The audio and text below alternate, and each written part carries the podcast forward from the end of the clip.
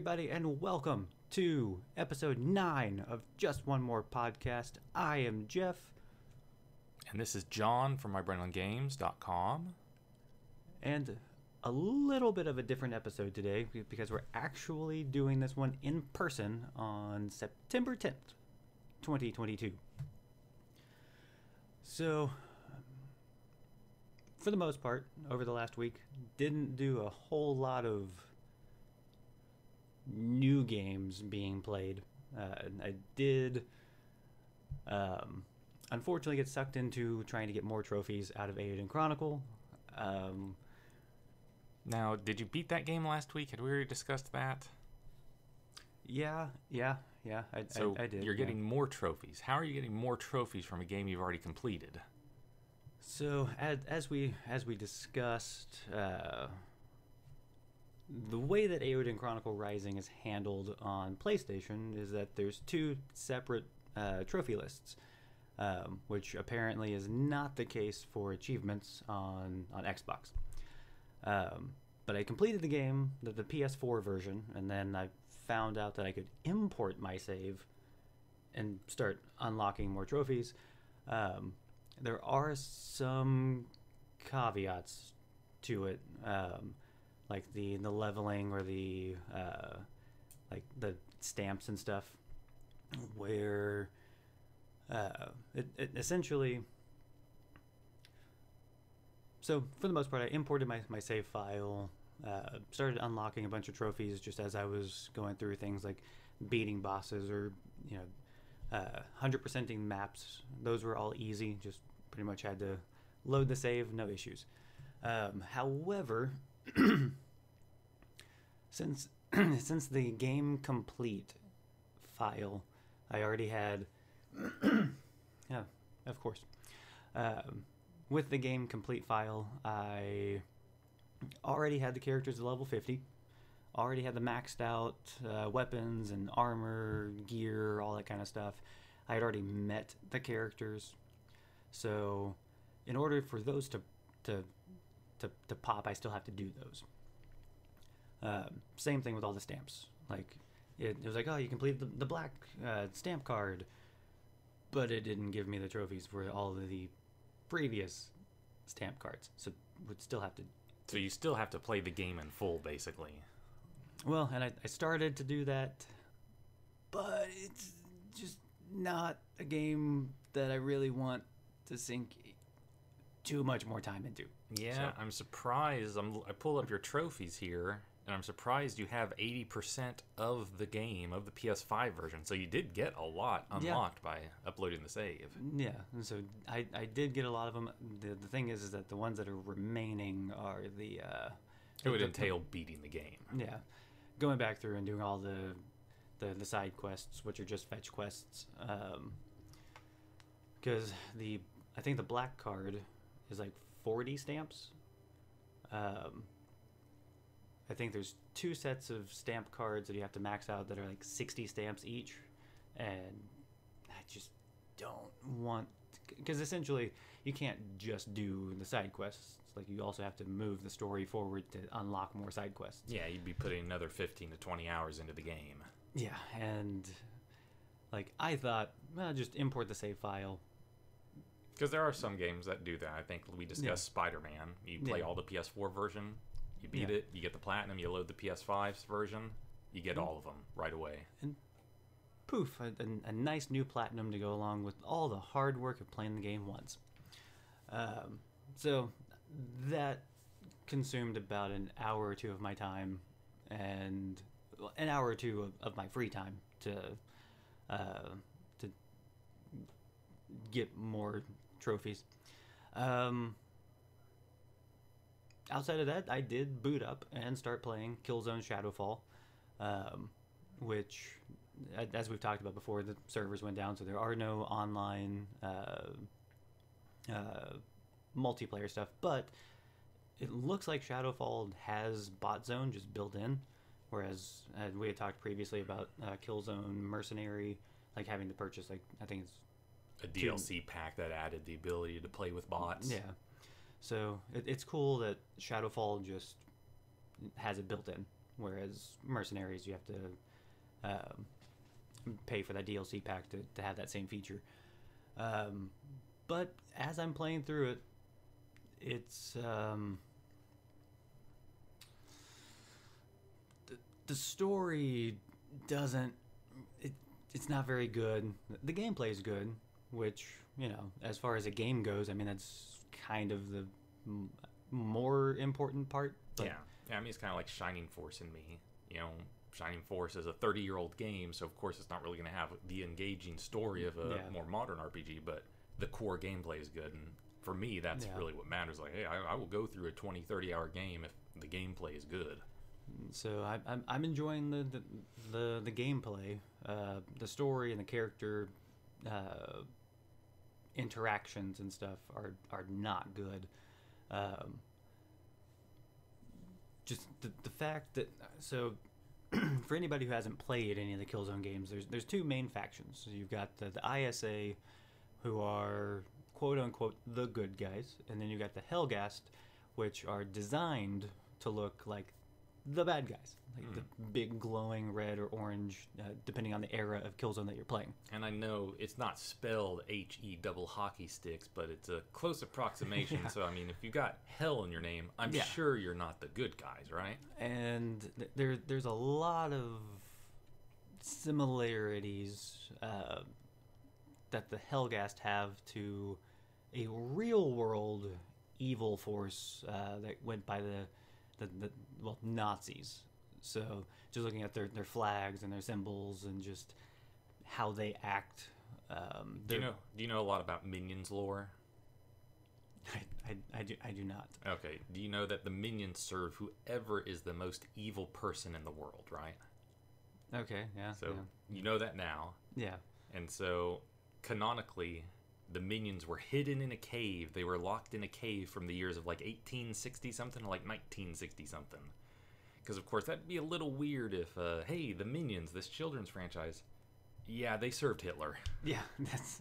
Um, Oops. I I mean, So I guess if they existed in this world, they would serve the Helghast. yeah.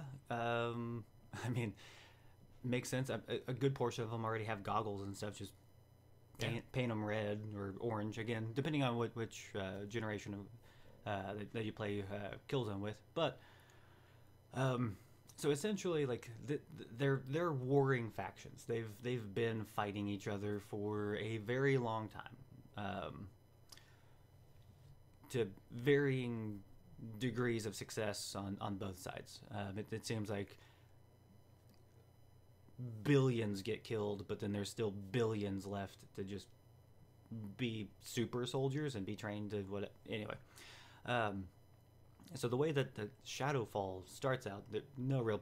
I mean, the game came out in 2013, so if you're concerned about spoilers, I- like it, it's been almost 10 years. Um, but as uh, the, the game starts out with the ISA dropping a bomb on the Helghast homeworld, murdering a billion people. A billion people, just one bomb, just blew up like half their planet. Apparently, they come to some agreement that the ISA would allow Vecta, the homeworld for the ISA, to um, be divided in half, build a big wall that that Build the wall. that, that, that, that divides the planet in half. Half the planet will go to the ISA, or to, to Vectans, and then the other half, they're just gifting to, to the Helghast. Don't know why. There's not really any um, explanation. It's just, well, we did this thing. Now we're splitting the planet. Half the planet's going to go to the Helghast, and everything's going to be fine. There's not going to be any issues. We're we're giving our mortal enemies half of our planet. What what could go wrong? I'm Not gonna lie, this makes me interested to play it. Just to see, okay, what is this story like? What is going on here? Because and the the amount of confusion and shock that so many of the like as they're showing that the the Helghast are coming in and and Uh, I mean, just massive ships full of Helghast people, all of them armored and with weapons drawn and ready. Just flying in, just starting to land, and they're just going out and they're shooting people. The amount of confusion on the Vectan and ISA faces, and like, uh, we don't know why they're doing this. You, you didn't think you, you blew up half of their world. You guys have already been fighting for years and years and years. You didn't you didn't think maybe this was just going to continue the war? Like um and they try so hard so um the last of us. Very emotional scene at, at the beginning of, of the game. Uh, very emotional. Killzone Shadowfall, several years before that, attempts to, to do the same thing. Killzone Shadowfall several years before The Last of Us? Well, just game releases. Just game game releases. No, because The Last of Us came out on PS3, right? Oh, yeah. Uh, well, I guess Yeah, I okay, guess let so- me let me back up. Which Last of Us? Yeah, Last okay. of Us, The Last of Us Remastered, or The Last of Us Part One? The, okay, so the Because first. so- yeah. like- Killzone Shadowfall did come out after two of those. Yeah, so okay, so Killzone Shadowfall. Well, actually, I think it was uh, the same year because it came out in 2013. The, the Last of Us came out, or the first The original release, yeah. came out in 2013. So yeah. Okay, so yeah, getting my, my timelines all all confused, um, but so, man, time is very weird. Okay, so I guess not years before, but Killzone Shadowfall attempts to to to have that same like emotional, um, but the problem with it is you know, well, I guess with The Last of Us, they're also kind of no-name characters. You don't really know the characters in the first thirty minutes to an hour. You really don't. Um,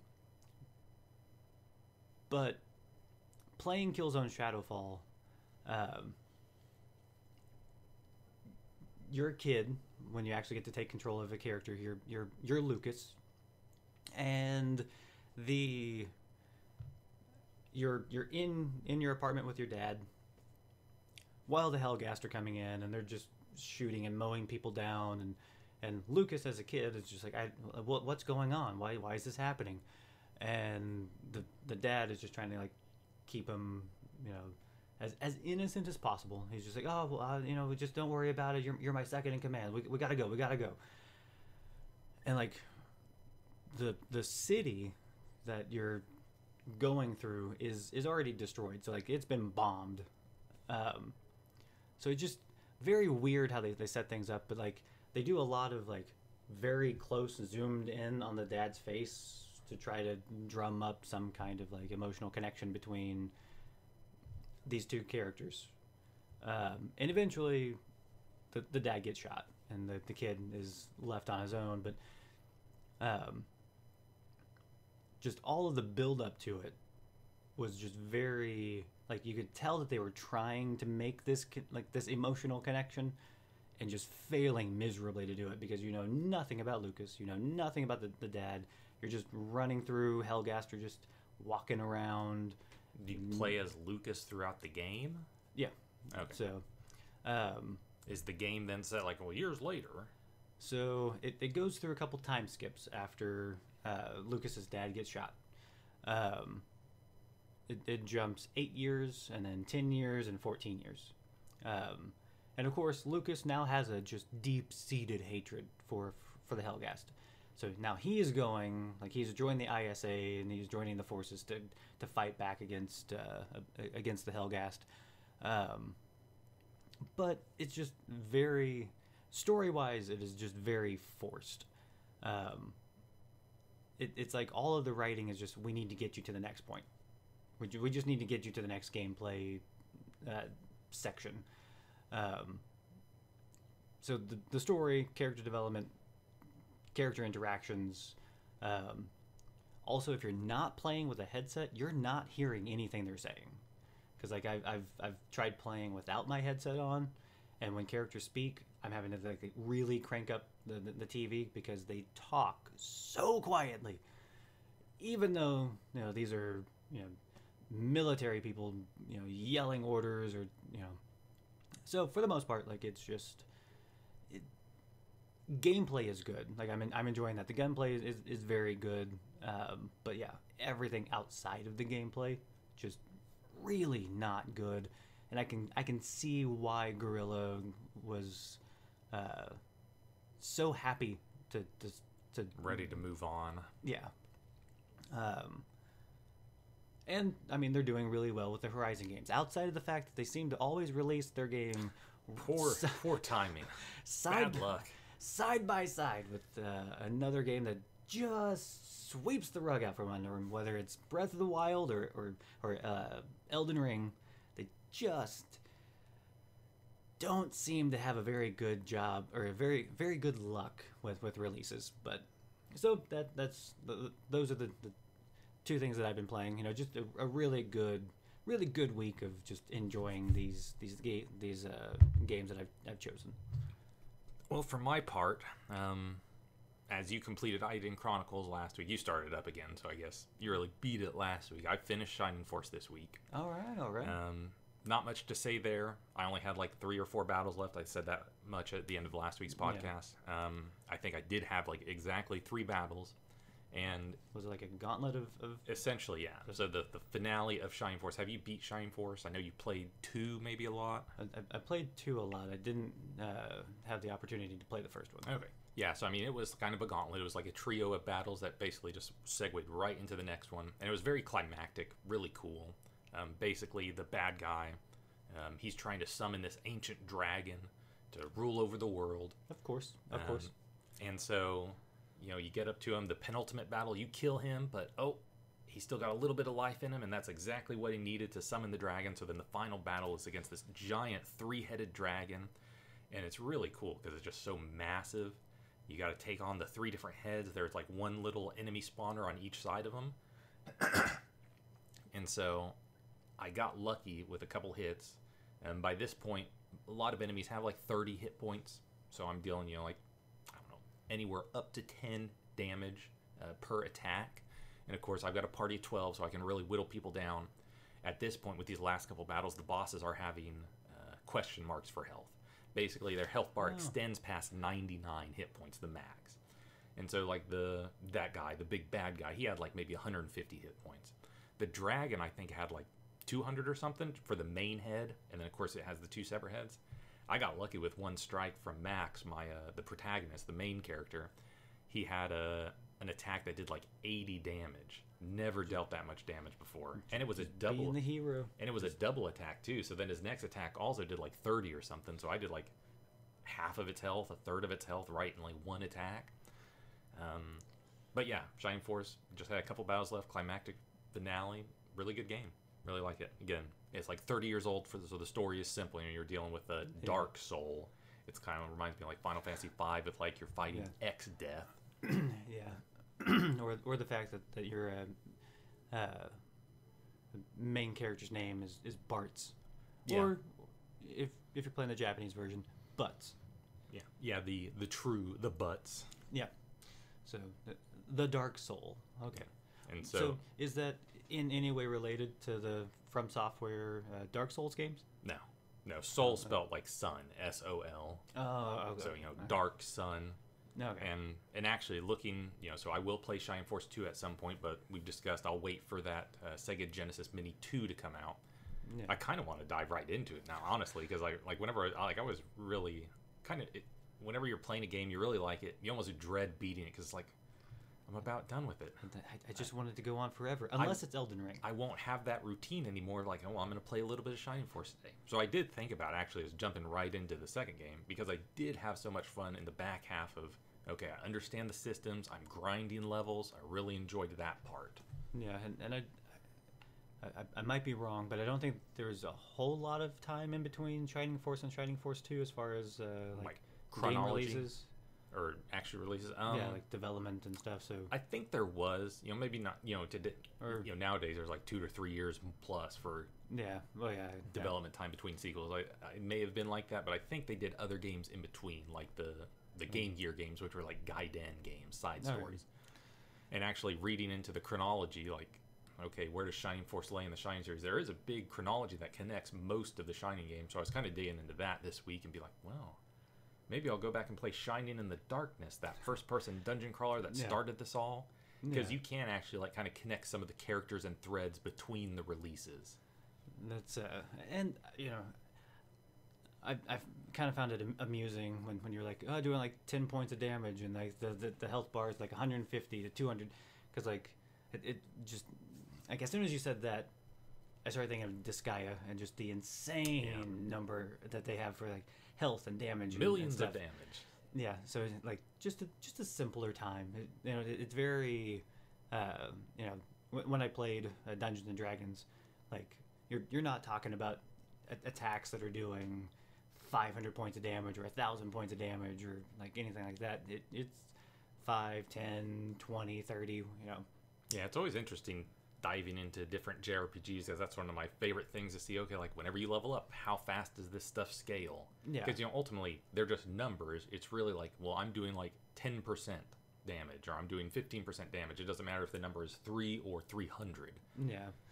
So, but you know, Shining Force done, Mhm. completed. Yeah. Besides that, I did complete another game. I did complete. Actually, I completed a couple games this week. Um, Oh, okay. But one of them was Pac-Man 256. I'd been Alright, playing the. Pac-Man Museum Plus compilation on and off. Um, basically, at this point, just playing Pac-Man 256. I'd unlocked uh, pretty much as many achievements as I felt I was going to unlock with the other games, the actual arcade games in there. But Pac-Man 256 had a long, um, continuous, uh, just ordeal of an achievement for basically completing all the missions.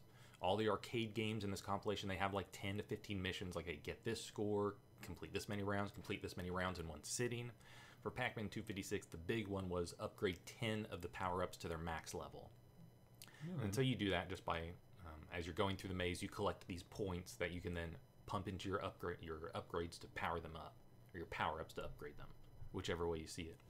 Um, so I'd been working on that, kind of like Shining Force. Like "Ah, I'm gonna miss it. I was playing that like a little bit every day. Like Pac-Man Yeah. Museum Plus, it was easy. Like okay, while the little ones watching YouTube getting ready for bed, I can just pop that on for 10 or 15 minutes, make a little bit of progress. So I've been playing that for a long time. I finally got that done. And with that, I think I'm done with the Pac Man Museum Plus compilation. Like I said, there's other achievements and stuff for me to get, but they're going to be tough to do. And the ones I have, basically every achievement I've unlocked in that game is like my most valuable achievement now, my rarest achievement. Um, but yeah, you know, kind of going going back to just like that uh, that that sense of you know when we were playing Elden Ring, like, well, what are you gonna play? Elden Ring. Like for 170 hours, it was just something where, like, I knew what I was playing. I knew what I was like, what what goal I was going towards. Shoot, even for like a hundred hours, I figured it'd be done after a hundred hours. Yeah. So then it's like, when is this game going to end? Yeah, and you know, so, so Not not in a bad way either, man. Loved every minute of it. That's I, I'm I'm kind of indifferent about it because like for me I was just like I was ready for it to be done, but also not really ready for it to be done. Like I was ready to play something else, Yeah, I wasn't ready for it to be done, but I was ready to play something else. but then after I beat it, I was like, oh, well now what do I want to play? Mhm. What? And especially because we got all the achievements and trophies in one playthrough, so it's not like okay, well, I got to play through it a, a, a quick second playthrough at least to get this Yeah. ending or whatnot. So I mean, it's like, hey, when you're done with the game, we've we're done. Yeah. I mean, there's more to do, of course, but I think for our purposes, like, hey, I got all the achievements or trophies. I've basically seen everything the developer said was core to that experience. and I've also put 170 plus hours into it, so like I've I've seen a lot, but um, so yeah, for the most part, like after beating Elden Ring, it was like, oh man, okay, so now what do I play?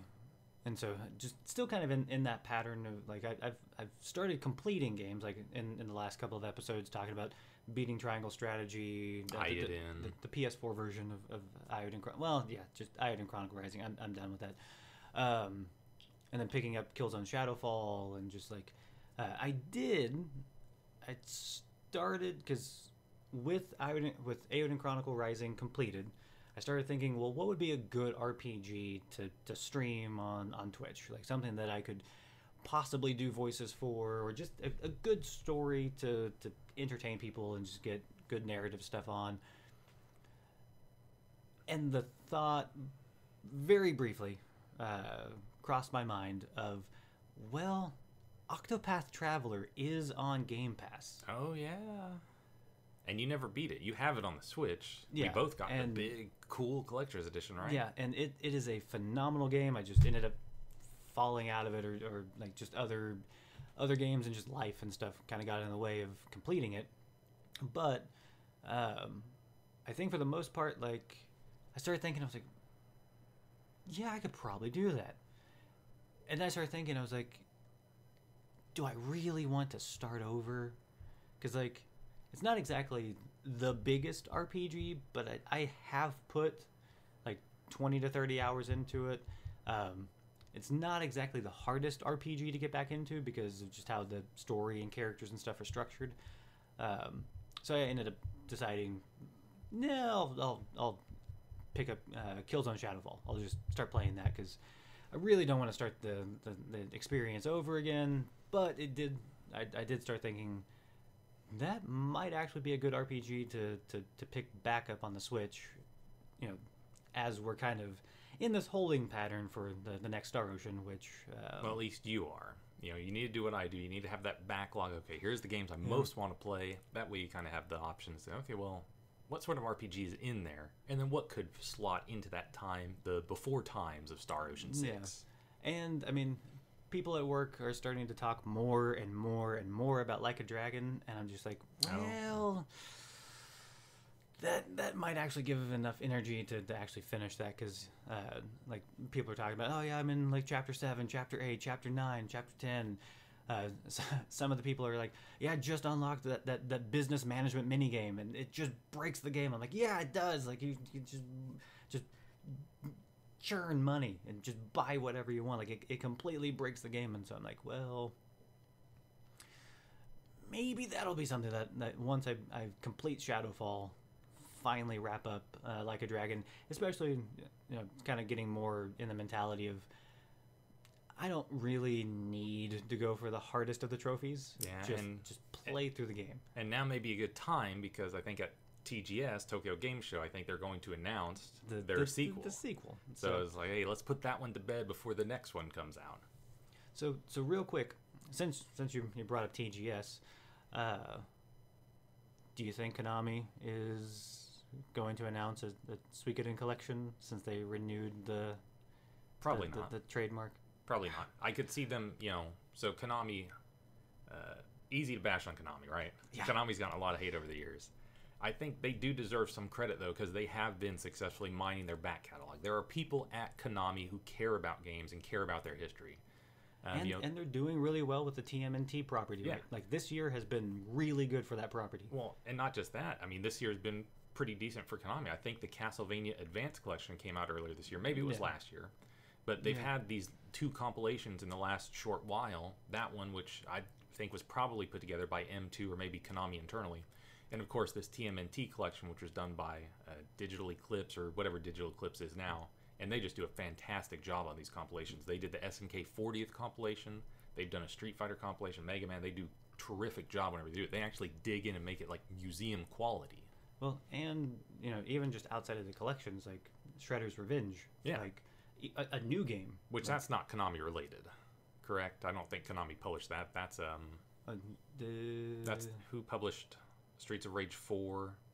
uh, Dot uh, Emu. Yeah, That was a yeah. Dotemu joint. That was Okay. developed by you know I forget their name, but they they had done the uh, beat 'em up on the PlayStation Three and 360. That got delisted. Ubisoft published it. It's based on that movie. Wheelman. Not Wheelman. That's not a. It's not a movie. Uh, Anyways. uh, yeah, but too Right. human. No, they've got good pedigree. But yeah, Alright. that was. I don't think that's any relation to Konami. But yeah, so I mean, I don't. You know, maybe they would announce it here. You know, they've renewed a trademark. That doesn't necessarily mean they're making something new or anything. That just means they don't want the trademark to lapse. but it could be a positive indicator that hey, we've had success with these compilations of our uh, back catalog. Maybe it's time to revisit Suikoden. I mean, if if they announce a collection for Suikoden, I will pre-order that as soon as pre-orders are available.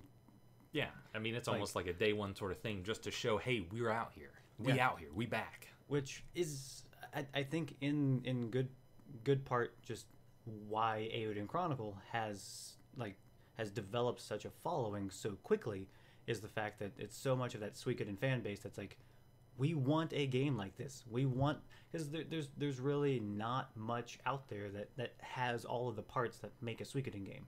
You know, a massive cast of characters, an interesting like geopolitical war going on, some of the most evil villains in gaming history. Like, Well, I mean just like Suikoden two.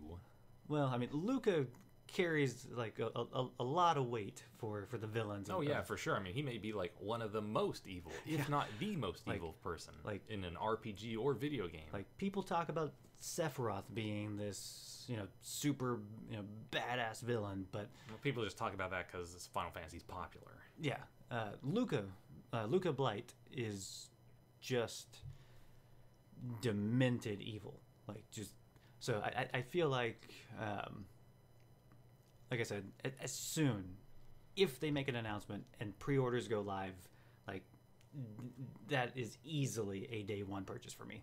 Just to have all those games on a modern platform would be phenomenal. So Konami, if you are listening, which I know you're not, but if you are, like you've at least got two copies of Yeah. the collection sold here. Yeah, I get it. Uh, you know, I I've been playing the Suikoden games. Tactics is the next one up on my backlog, my to-do list, and then Oh, is- after is that, it, is it close? Is it, is it I don't know. I still got a lot. I've, I've kind of been having a good time just going through games on the Xbox since I've got the Series X and cleaning up achievements. So I have felt like after Shining Force and while playing Shining Force, you know, and that it's- tactical it's, mindset? It's not a long RPG. It's not a, a super long one. So maybe I'll jump into that soon.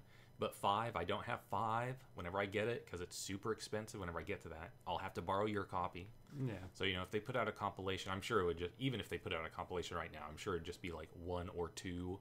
You know, kind of like, hey, here's the PlayStation One era of Suikoden, the ones that came out in the West. You know, I don't think they'd put five out because with the PS3 digital releases, they never got to that one. They did mm, Yeah. not. You know, three and four did not sell well enough where they felt like it was worth their effort to put five out.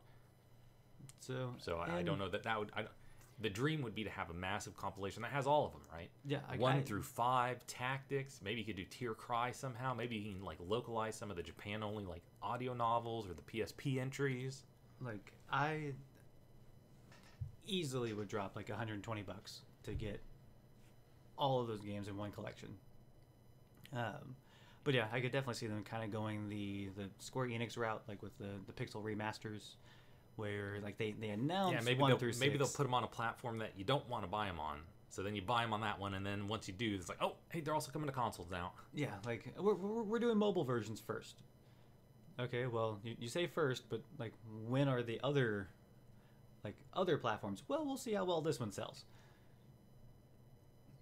So I kind of have to buy that to help support the idea of it going to a console. Yeah, this is this is the mindset of somebody who's bought Final Fantasy X multiple times. Like like let's say the PS3 remaster, and then let's say like the PS4 remaster, D- Yeah, yeah. and then you complain about Last of Us. Well, Okay, moving on. so yeah, uh, what was uh, what what other what Uh, other game have? And so Pac-Man, pretty much done with that. I will say Pac-Mania. I was having a lot of fun playing that, so maybe I'll still dabble with that Pac-Man Museum compilation. But for the most part, I'm done. I did start playing Sonic Generations.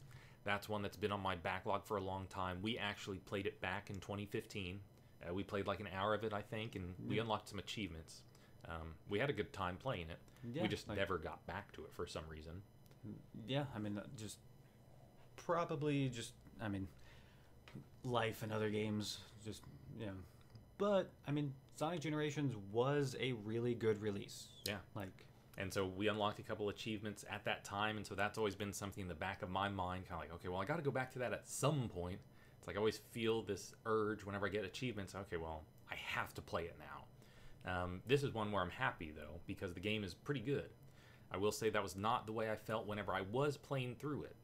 Um, So I did play through and beat it this week. You know, it's only like five hours. It's not too long.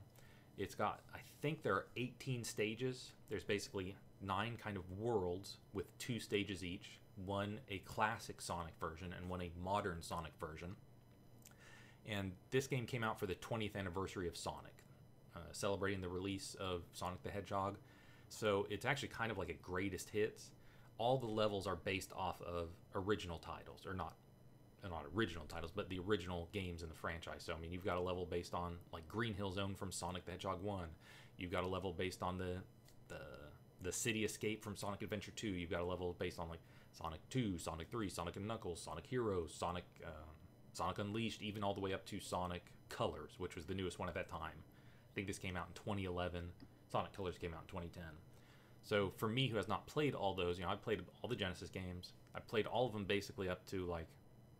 Actually, I guess the only ones I haven't played that would be in this collection are Sonic Unleashed and Sonic Colors. Um, so it was very fun going back through these kind of. Uh, the levels start out basically the exact same as the source material, but then they kind of shift. So it's like re envisioned versions of these levels. So it was fun having the knowledge of playing basically all these before, and then seeing them remixed. Same thing with the soundtrack. Soundtrack's awesome. Uh, it's mean- got remixed versions of all these original songs from those releases. So you're getting a new take on all of them, just like you're getting a new take on the stages. But as I was playing through the game originally, I have the tendency, I'm playing Sonic, you just gotta run. You just gotta rush through. J- Just gotta go fast. And so sometimes the design of Sonic stages is not meant for that. And so you're just running, you're running, you come to a dead stop. You got to push something. I'm playing Sonic. I'm supposed to go fast. I'm supposed to run. I've got all this attitude. Yeah, Why am yeah. I sitting here pushing something? And then it's like, oh, well, I don't even need to platform on top of that. I can platform on other stuff around it, but you still make me push it.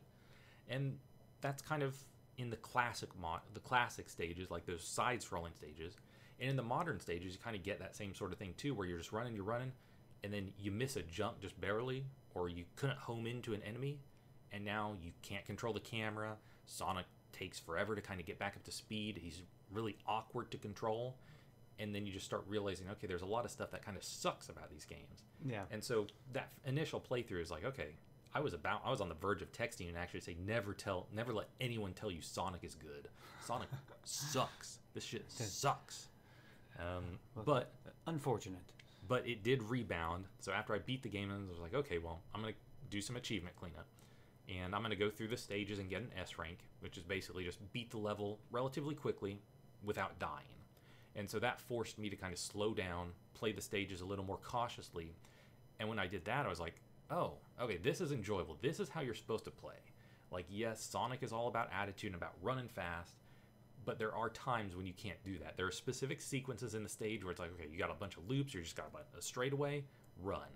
But there is platforming. This is a platformer, so there are points where you have to slow Yeah. down and take it easy. And once I did that, then it's like, okay, this game's actually really enjoyable, really fun.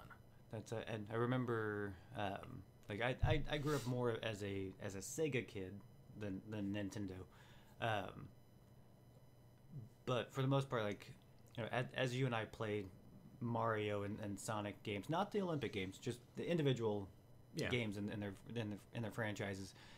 I, I, I've like even in Mario, like you, you, you kind of play a Mario game like a Sonic game Yeah. but then you, you end up having to like play a Sonic game like a Mario game, like at least how they're they're intended. You know, like with with Mario, it's more slow and methodical, and you're you're going through the platforming. Whereas with Sonic, like the the idea is, oh well, he's supposed to go fast. Um, Yeah, my wife says, you know, you play games like you're stirring mac and cheese.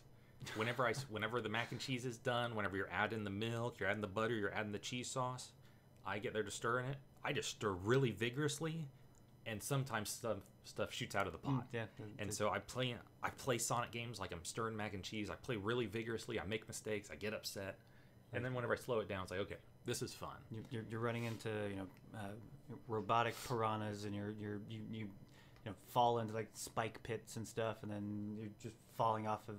I mean, you know, luckily you've got the the, the star checkpoint nearby, so you know you're, Yeah. not having to go too far. Yeah. But one thing I'll give to, you know, speaking of like Nintendo platformers versus Sonic platformers, Sega platformers, and specifically maybe just because it's more fresh in the mind, like the Kirby games or the Yoshi games we played. Like those are platformers, just straight platformers. I feel like one of the things that Nintendo does much better than Sega in this regard is the level design. Everything. Eh, well, uh, no, not necessarily. but the level design, you know, there are levels I can remember from the Yoshi games and the Kirby games, those Yarn games that we were playing. They're just really creative, like really fun. Yeah. Like, okay, here's a gimmick. We're gonna make the stage this whole gimmick, and it's really the only time we're ever gonna use that. And because the next stage is gonna have a totally different gimmick. Like a lot of inventiveness and creativity going into the level design, versus these Sonic games where they feel just more like straight, straight through platformers. Like you're just gonna be doing some running and jumping. Um, Sonic games, maybe the thing they do better than Nintendo, and of course, has always been the case, is the, the coolness. The characters are cool. The cutscenes for this game are funny. They make me laugh. The soundtrack, just love the soundtrack. All eras of Sonic. Yeah. Like going back to the Genesis era, which had like really cool, uh, vibrant, lush sounds, to like the Dreamcast more modern era where it's like rockin', like Crush 40 and Jun Yeah. Senoue. Yeah. You know, actually like kind of like Power Rangers or like real like rah rah rock and roll. The, the, the kids rock type stuff. The, Yeah. Like, yeah. like corny lyrics, but corny lyrics that I'm singing to in the shower after playing the game still. just like just uh, sounds that just get stuck in your head and like uh, you know as far as like the you know obviously the classic green hill zone but then The- like, all of Sonic 1 and 2 soundtrack just like perfection. the the the, Sonic CD, the casino stage Yeah. in I can't remember Sonic, which Sonic 2, yeah. Casino Night Zone. So yeah, just like it- very iconic soundtracks with with the the Sonic games. Um, but yeah, like it's just like if only they could nail the gameplay. If, if only. Which I mean, Sega has has figured out if they outsource Sonic to to non Sonic team developers, they have a good game on their hands. Like yeah, well, I mean, this is, Mania. This is a Sonic team developed joint, but again, it is like taking inspiration from all the other titles. And you know, it kind of gets to the point of like, was Sonic ever good, or was it all about the attitude and the other stuff around it? I I I feel like the first two Sonic games were, were really good. Okay, well, as a self-admitted Sega person, you feel the first two Sonic games were really good. Okay, Uh, so So yeah, totally yeah. non-biased. Yeah. Um, the, the the third one when they started kind of being like, okay, well, we need to start adding more like platforming to it and start s- slowing him down. I kind of think that's when they started figuring, or not figuring. I think that's when they started running into, oh man, how do we, how do we make a fast character like a long-term investment, not just a gimmicky character for one or two games? Yeah, and the answer was the Chao Garden in Sonic Adventure 1 and 2, which is perfection. so, anyways, Well- this this game's pretty short. You know, it only took me about five hours to beat it. Um, each stage, so there's these nine stages based off like nine previous titles. I think that's correct. I think there's 18 total stages. There's a bunch. There's some boss fights in between. Um, each of these little worlds has like five, uh, I think like five different challenges, or really ten different challenges because you play as one as Sonic, classic Sonic, one as modern Sonic. So there's like 90 challenges all, all in all, and these things I actually find really fun. Um, so the normal game, you're actually just going through playing a normal Sonic stage, whether it be a classic stage or a modern stage. These challenges are more uh, short-term affairs. Like usually, you're completing them in like one to two minutes, and you've got a specific objective. Okay, get this shield in the classic Sonic game. Get the Thunder Shield. It allows you to do a double jump, and so the the stages are kind of designed around that. Or hey, get 100 coins, 100 rings before the end of the stage, and there's this sprinkler thing that's flying around the stage that's dropping them. They've got all these specific objectives that are really fun. I think if only because they are so short, so it's just like, okay, I'm going to do this, I'm going to do this, I'm going to do this. You really just knock them out. So there is a lot of stuff to do in the game. Um, I wasn't intending on going for all achievements. I wasn't intending going for the completion. as as, as I, I think we we typically do for for most games that we that we start. But what kind of pushed me over the edge was the realization that, okay, I get graded on how I do in the main stages as well as those challenges. And like I said, there's 90 challenges. So I originally thought, just kind of perusing the achievement list, that I was going to have to get an S rank in all 90 challenges. And I was like, okay, well, I'm drawing the line there. I'm not doing that. That's a lot. Even though they're only like a minute or two long, that'd be a lot. Well, once I beat the game and started kind of going back through the achievement list, it's like, oh, I only have to get an S rank in the core stages, the core 18. So I did that. I actually completed that yesterday after like, you know, another hour or two. all I have to do is just complete all the challenges. It doesn't matter my rank. And so it's like, oh, Oh, you know what? I may go for this. And so then the next big holdup is going to be uh, collectibles. There are five red rings in each of the core stages. Um, so five in the classic version, five in the modern version, so on and so forth for all of those. That'll be the one where I will have to use a guide to find those missing ones. There are some stages I've actually completed, got all rings myself, um, just going through trying to get the S rank. And there are others where like I see the ring, I know how to get to it. I just didn't. I just missed the jump the one or two times I played the stage, so I'll have to come back and get it. Um, and then it will be a little tedious. It does still have it has some Xbox Live connectivity, uh, which I didn't know. It's not like Yeah. it's not like versus multiplayer or anything like that, in the sense that it's uh, at the same time. It's really just like time trial stages. I will have to also go through and basically beat every every challenge. I- I don't know actually. Now that I think about it, every challenge or every stage in the online version equivalent um, to get a score posted to the leaderboard. But you know, after doing all this, it's like I, I think I'm like nine hours into the game. I think a completion estimate from True Achievements is like 15 to 25. Um, I don't think it'll take me that long, but I didn't intend on going for the full achievement completion. But after getting this far, it's like it's not going to be that hard. I think I'm going to go for it, and I'm having a good time playing the game. So, uh, so in in generations, and so in in the first, well, pretty much in any Sonic game, there's those uh, Chaos Emerald stages. Does does generations have? No, so I mean, you do collect the Chaos Emeralds. But there's um, not like a separate like mini game tied to. Not necessarily. You know, generally you get them from beating uh, side bosses. So, hey, Shadow's in the game, or Silver the Hedgehog's in the game, or Metal Sonic. You defeat them, and then they'll give you a Chaos Emerald. And then there's a couple more scattered throughout kind of the um, the menu selection. The front end for the game is really cool. It's basically like one long uh, continuous plane. Um, and as you walk, it's like, okay, here's the Green Hill Zone area. And it's kind of got Green Hill Zone in the background. And then you can kind of platform around that to get to these individual challenges. And like, here's Tails, he'll tell you tips. And then you go on to the Casino Night Zone or Chemical Plant Zone. And then here's so and so, Knuckles, and he's going to tell you some stuff. And you can platform around. Um, Every now and then it's like, oh, here's Shadow the Hedgehog, or here's a challenge where you're going to get this, or here's an actual main boss. Okay, so I mean, One, for for five hours, I mean, not yeah, I mean, I'd recommend playing. it. In fact, I want to show you some of the, at least some of the cutscenes today, just because there's one or two with Eggman. Um, this this game deals with time travel. You know, it's Sonic Generations. There's a reason why there's there's all these stages from past Sonic games. This storyline has to do with time travel. So there's essentially two versions. You know, you've got the classic Sonic, you've got the modern Sonic. You also got classic Tails and modern Tails. You've got classic Eggman, Dr. Robotnik, and modern Eggman, Dr. Eggman. So there's a lot of funny interactions between Eggman and Ro- Robotnik. There's at least one or two cutscenes I just want to show you to see Yeah. those, but um, story deals with time travel. You know, there's a reason behind all this. Is, is there any stages based off of uh, the, the Mean Bean Machine or No, um, nothing like dropping No. from the skies or anything? Uh, Okay. no. There is a cool uh, DLC, free DLC now. It used to cost like a buck fifty or something whenever the game came out, but Sega has since made it free and it's still attainable. Uh, this is a backwards compatible game on the Xbox and actually improvements like 60 frames per second. But the free DLC is a Casino Night Zone pinball table. So it is a really cool pinball table all done up to represent like the Casino Night Zone from Sonic 2. And it's like seems like pretty good pinball actually. That's pretty neat. Well, you know, and I I I surprisingly seem to be good at pinball games, so Yeah. that that might be something that I need to. Yeah, maybe worth check checking out. Um, speaking of checking out, I'd also maybe like to check out Sonic Generations on the 3DS because it has some slight variations from the console versions. Um, you know, these were in celebration of the 20th anniversary. We're pulling levels from old Sonic games, kind of reimagining them. The Sonic Generations game on the 3DS, the handheld platform, has some different stages, and it also pulls from different Sonic games. So it's pulling more in the back end towards like Sonic Rush and Sonic Rush Adventure on the DS, and I think even some Sonic Advance games. Like, hey, we're hmm. going to pull more from the handheld games.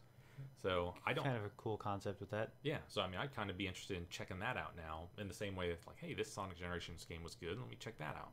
It kind of, hmm. You know, kind of the same design philosophy behind Smash Brothers for the Wii U and 3DS. They each had different stages, the 3DS one kind of had more games or stages, more stages based on games that were handheld centric. So pretty cool Hmm. that they really got like two separate games for it. That's uh and I mean like just just looking at it with when when games decide to actually be creative instead of just well we're we're making another one you know so but outside of uh, Sonic Generations was there any anything else that you were dabbling in with uh, this week or Yeah, yeah. So and I do have some more games. I got some surprise. I don't. I did not Oh, yeah. have any surprises this week. It's just a, just a loaded week for you Yeah, I do have some surprises for next week. Um, now that I'm at, now that I'm finished with Sonic Generations, I'm cleaning that up. I think I've got more time to devote to some other stuff. I've got some surprises for next week. I think so. Talk about those then again if I get to them. I said there was going to be surprises this week, and there's not really surprises. I Hmm. basically spent a lot of time with Sonic Generations. surprise surprise And the last thing would just be Pokemon Sword. I did start dabbling with that a little bit more um, from Thursday through Sunday. Snom, the ice bug Pokemon Snom, is uh, featured in max raid battles. There's a higher chance of getting a shiny. Um, I think Pokemon Sword has done this just about once a month or once every other month since its release, um, featuring a special themed max raid kind of weekend with a chance to get a shiny of uh, a higher chance to get a shiny. Um, Snom is the feature this month, and I love bug Pokemon, so any chance to get a bug Pokemon, I'm going to go for it. But Snom is pretty cool too. Um, so I, I was playing some of that, and I did ultimately get a shiny. Shiny variant of Snom's not that great, um, barely different. In fact, I didn't realize I had caught a shiny because Oh, I nice. was I was kind of playing this on the side while I was playing Sonic Generations. I just like kind of join a max raid battle, um, look over every like 40 seconds or so, and be like, okay, attack, because you know it's a cooperative thing with three other people. So even if you don't press any buttons, it'll auto select for you. So I kind of had this off to the side.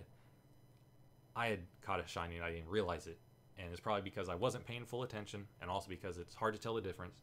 So I'd like to get two to Wow. be able to get one for Snom and one for Snom's evolution, which I can't think of the name, but it's like an ice moth, really cool looking. But again, shiny's not that great. So I'll probably dabble a little bit more with that. And then I guess also on Pokemon Sword, um, Sword and Shield, they have been releasing Ash's Party, like one Pokemon a week for the last two, three weeks now. Um, so that's out there to claim. I think this week is Gengar. Hmm.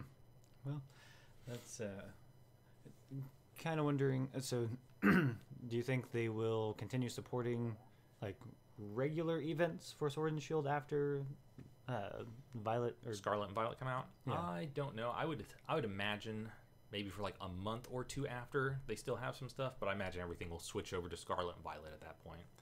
Um, it's been the case where you know they've kind of had like three or four. Just looking at the core games, the primary series, and not the spin-offs.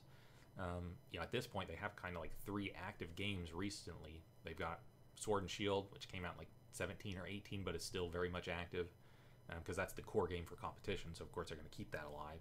They've got Brilliant Diamond and Shining Pearl, the remake of fourth gen Pokemon games from last year, and then they've got Arceus, which came out this year. So they've got kind Yeah. of three core games where they have been releasing um, distribution, spe- like legendary, other special Pokemon, um, for at least about a year now. Um, Scarlet and Violet comes out. Like I said, maybe they'll keep Sword and Shield alive with those max raid battles and other Pokemon distributions for a couple months, but I imagine it'll all shift to that because that'll Yeah. that that represents the next generation, the eighth generation of core Pokemon entries. and well, I, I guess with the well, And there, and speaking of Sword and Shield, keeping that alive, there is a distribution. It looks like coming out maybe in the next couple days uh, through GameStop. You probably you may want to take part in this, even though you don't really play Shiny Eternatus. oh, it's yeah. the first chance Yeah. to get Shiny Eternatus. It looks like they're going to do a GameStop code physical card where I actually walk in, and they're going to do that sort of thing to like help drum up pre-orders for Pokemon Scarlet and Violet. Hey, while you're here, do you want to go ahead and pre-order this? Yeah, But but pictures have released showing that card, so it's like okay, this has been rumored for a couple days. Like, okay, this is for sure. This is going to happen in the next next week or so.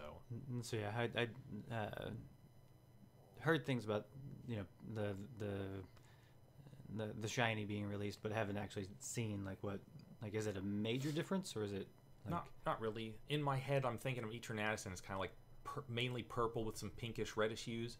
I think it's basically almost totally that that uh pinkish purplish or the pinkish reddish. Um, Oh, so I mean, it is different, but I don't know. Eternatus is cool. I I don't really like the Pokemon that much. Um, Yeah. It is it is great and like for the game and the the the gimmicky battle, the max raid sort of stuff, it is cool because it has a really cool uh, Gigantamax form or alternate form, but and it's super powerful. I mean, stat wise, it's you know, one of the most powerful Pokemon. But the design was kind of like, yeah, it's fine, it's cool, cool looking thing, but But uh, uh, of which like Scarlet and Violet. I don't know if you've seen some of the new Pokemon release. I, I think the, the the the bikes and stuff. The Yeah, the bikes and stuff have not been. Those those look okay. You know, they're going to serve an actual purpose, but uh, the designs aren't really that great in my mind. like the, the the thing with Pokemon, and and this is just kind of uh, just maybe it's me in my old age, but like, uh, you know, bird Pokemon they fly, you know, um, Onix to be able to dig, or, or you know, uh, Diglett for for digging, or you know, Lapras for surfing, Gyarados for surfing, like. the- Pokemon have just like I, I guess it kind of goes back to like the Final Fantasy 13 thing where they, they turn the summons into go karts and they they uh, in, into into a motorcycle. It's like that, re- like really like it's just not it's just not needed. Like just have a Pokemon that can surf. Have have a Pokemon that can that can go up a waterfall. Like Yeah, and I mean at this point, like it was a big thing back in the day. Like, okay, you have to have a Pokemon that can learn this HM, so you can actually traverse. You can use Strength to move boulders. You can surf or fly. Now they've basically offloaded all that stuff to like third-party Pokemon that aren't a part of your party. Like in Scarlet and Violet, you had the big Corviknights that taxied you, flew you around everywhere. yeah. So you don't have to have like the Bidoof HM slave that knows every HM, and you just have taken up a, a slot of your party because well, you got to make your way from point A to point B.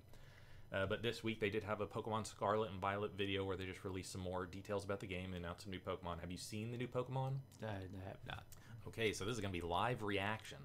Uh, there were three Pokemon released. I think two of them are super cool. I won't show you the third one just because it's it's neat, it's cool, and and for my from my point of view, I think the Pokemon they've shown off with Scarlet and Violet so far, like all of them, pretty much all of them have been like, okay, that's a good looking Pokemon. Like you guys are making good looking Pokemon. I feel with like like Hmm. like Pokemon, like one generations one through three, it was like an upward thing. Like okay, they're just getting cooler and better. And then like Diamond and Pearl, I didn't really like a ton of the Pokemon in Diamond and Pearl. There's always good ones in every generation, but Diamond and Pearl I felt like had like like Bidoof, like yeah, that's fine, I guess. Yeah. And then Black and White two, they had some cool looking Pokemon. X and Y, I can't really think of a lot of X and Y Pokemon just off the top of my dome. I mean, Xerneas, Yveltal, yeah, I mean the cover Pokemon, legendary Pokemon, they're pretty much always going to be cool. um, Um, Sun and Moon, I thought they had a bunch of good Pokemon. Sword and Shield, I thought they had a bunch of good Pokemon. It looks like Scarlet and Violet's going to continue that trend.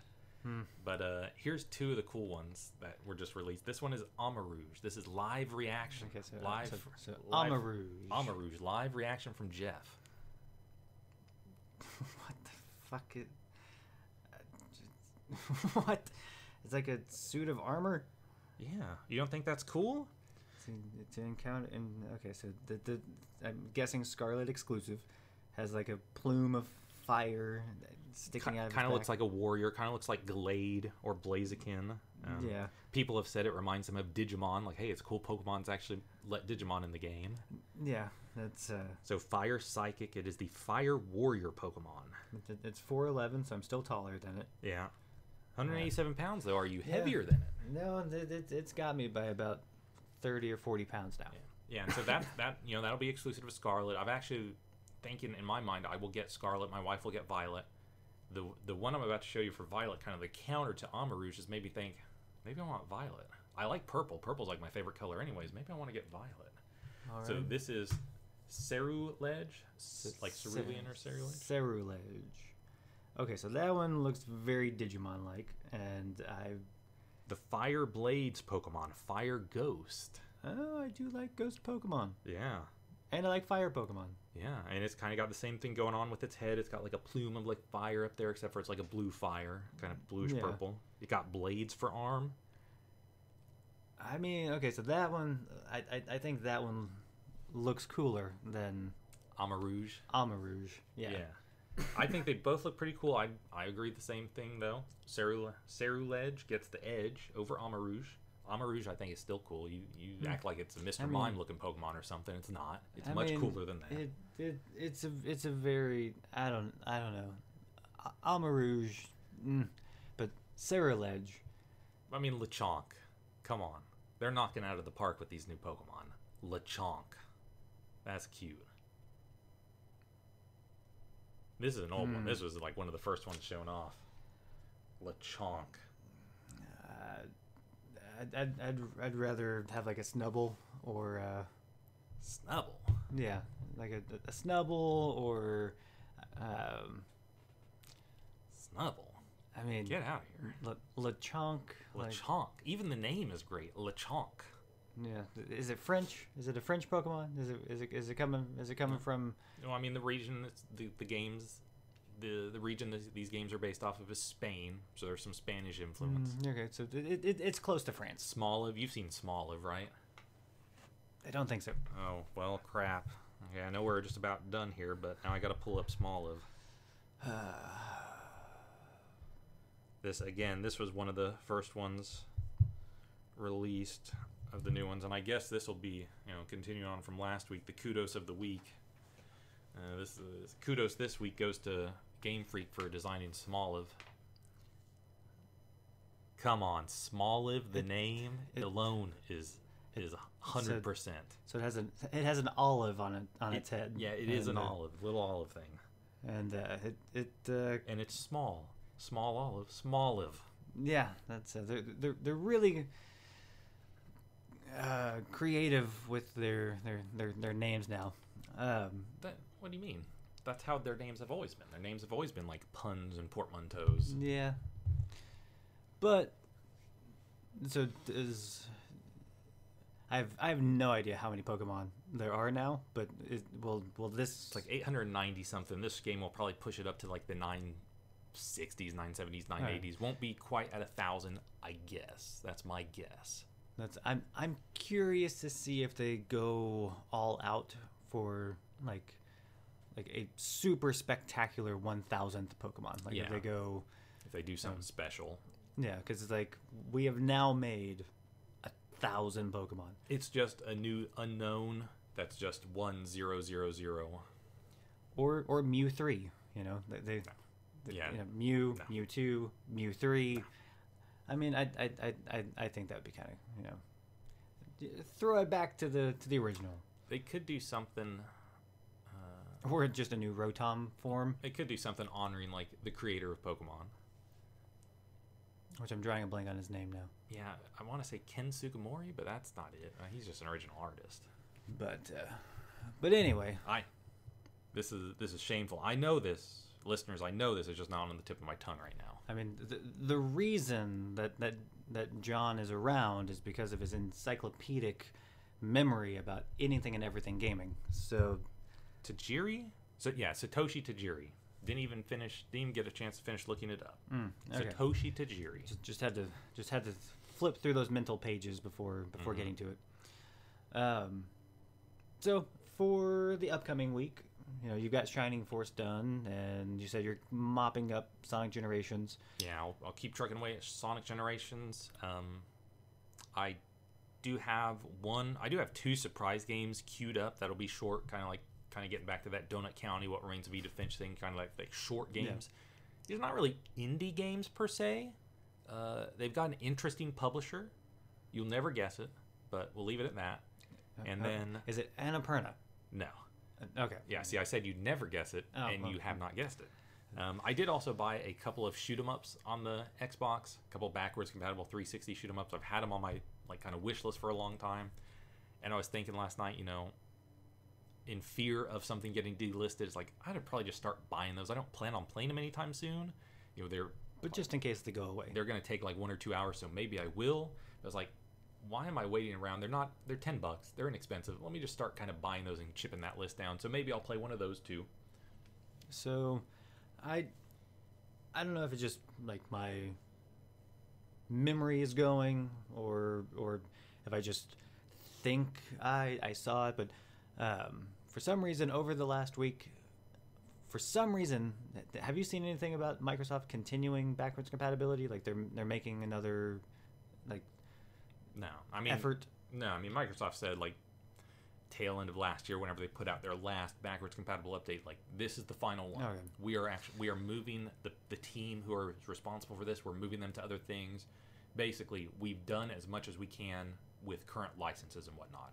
Okay. You know, you know, because theoretically they could make the every game backwards compatible, but it all comes back to licensing the games. Just how I- much it costs to I guess, and I guess the way contracts for games are written nowadays, it's it it's prohibitive. Like you can't just say, okay, it's kind of like with PS3 backwards compatibility on the PS5. Like it's all streaming.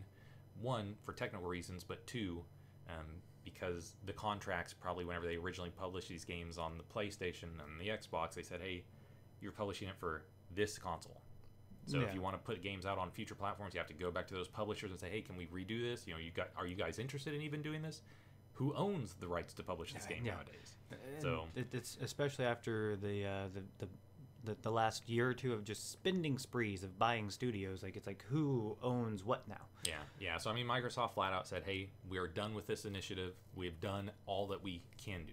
Which I, I don't know if it was like tied to like the Activision Blizzard talks and stuff, but um, but anyway, so for the most part, like um, you know, Microsoft, I, I, I, I hope they do more with backwards compatibility, but um, And I will say, speaking of like shoot 'em ups, 360 era shoot 'em ups that are backwards compatible, there is one. Whenever I compiled this list a couple months ago, where Omega Five, Omega Five, it was published by Hudson. Konami purchased Hudson. This was a shoot 'em up released like late 2000s, 2010, something on the 360. It was delisted. It's actually backwards compatible, but it got delisted. It got relisted a month or two ago.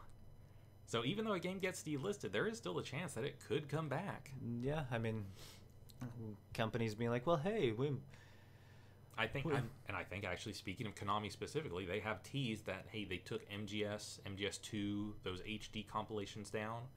That they they have teased, hey, they're coming back soon.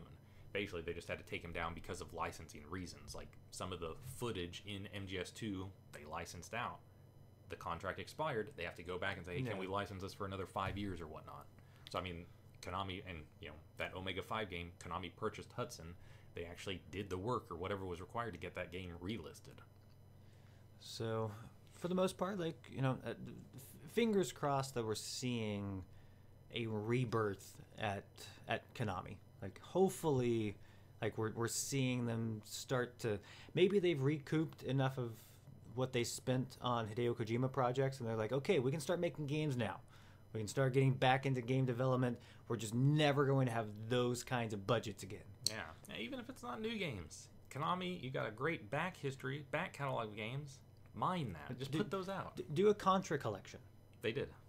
Oh, okay. Yeah, I mean, Well, like in hmm. my mind, this all kind of started whenever they did their Contra, Castlevania, and Arcade Classics collection. And really, I guess it started a little bit before that, whenever they put out that Picross style game on phones. Did you ever play that? No. Okay, that was actually, I mean, that is actually a really good game. Really good Picross style game of Konami history. The puzzles all represent like Konami pixel art, and it's got a wild soundtrack with tons of tracks from classic Konami games. Like that was the first time, that was like the first thing post Kojima exit where it's like, okay, someone at Konami does care about video games, and someone cares about their past. That's I, I think I downloaded it, so I should be able to to, Mhm. to download it again. I, I don't know if it's still on any of the stores. I believe or- it is. Okay, so don't have to worry about that. But It's got uh, a ton of content too. um, and, and and I mean I, I know how much you you love Picross games. Yeah, that was. I mean, that is actually a good one. There's a ton of Picross clones on app stores. Not all of them good. This one was actually really good, like surprising, because it was like at that era where like, wait a minute, Konami put out a video game, and it's good. Yeah. What? Like, like the, what what what kind of hellscape is this? Yeah, this is not Metal Gear Survive. Yeah, this is. uh But you know, so going into uh, going into the into the week. Um, You'll be continuing Killzone Shadowfall. Probably see credits roll this week. Yeah, this coming week. it. It because it, definitely can't be that that long. Like I, I think I'm already like I've, I've played for about an hour, maybe two hours, and I'm already uh, wrapping up chapter three. Or I wrapped up chapter three, started chapter four, and I'm not really sure exactly how many chapters are in Shadowfall, but can't be much. I mean, it's a a, a first-person shooter. It was a launch title for the PS4, and you can definitely tell that Guerrilla Games was ready to do something else. So I really don't think that there's much story-wise. Like maybe nine chapters, ten chapters, I, I would imagine. Um, and then probably just gonna go into uh, Yakuza Like a Dragon. Just finish Not- that up. Not do Killzone on the Vita I, I think I'll. Well, because that's only a couple hours long, I imagine. yeah, and from what I played, both with the, the multiplayer and with the just a little bit of, of the single player of uh, Mercenary, is really good. Like it, it, it seems like they found a studio that kind of like what we're talking about with Konami. They were like passionate about doing this project. They wanted to do this versus just being like, well, we have to do this. Um, so might go back and forth uh, between Mercenary and Like a Dragon once uh, Shadowfall is done. Yeah, because that's handheld. You could always primary primarily focus on like a dragon and maybe in like bed get a level of mercenaries Yeah. in or a little bit of time of mercenaries. And from from what uh, Killzone Mercenary is, it's not like it, it's not you being part of the ISA or being part of the Helghast. You are a mercenary that's literally just picking up contracts and fighting both sides. So the story wise, I, I would imagine that it's probably just more open, like not having to shoehorn in Helghast evil, ISA good. So, um, so yeah, I, I think that's pretty much what I'll be doing over the next seven days, going into the the next episode, which will be episode ten already. Yeah. Like we we're we're approaching ten episodes. And this is like the first time we've hung out in person in at least two months then. Since, Yeah, Since this yeah. is episode nine, it's been like two months and a week. so many things just popping up like you know me dealing with a, a month of sickness uh, but uh, can't really think of anything else to, to, to add to this i think good Yeah. good stopping point. Yeah, your estimate of a 30 minute podcast turned out to be wrong. We're about normal length and in fact a little bit over. yeah that's Whenever uh, we get in person, we start getting on some tangents whenever yeah, you let us. sonic generations you know the good and bad Pokemon, Konami, yeah like uh, TGS. which Suikoden. I'm, I'm hoping come on konami make that Suikoden collection announcement just, just, just do it um, but i've been jeff jeff I've, I've been Jeff. I don't know what just happened with with my my mouth just then, but I I'm Jeff, And this was John from My Brain on Games. and we'll well you'll hear from us in the next episode of Just One More Podcast. Bye bye.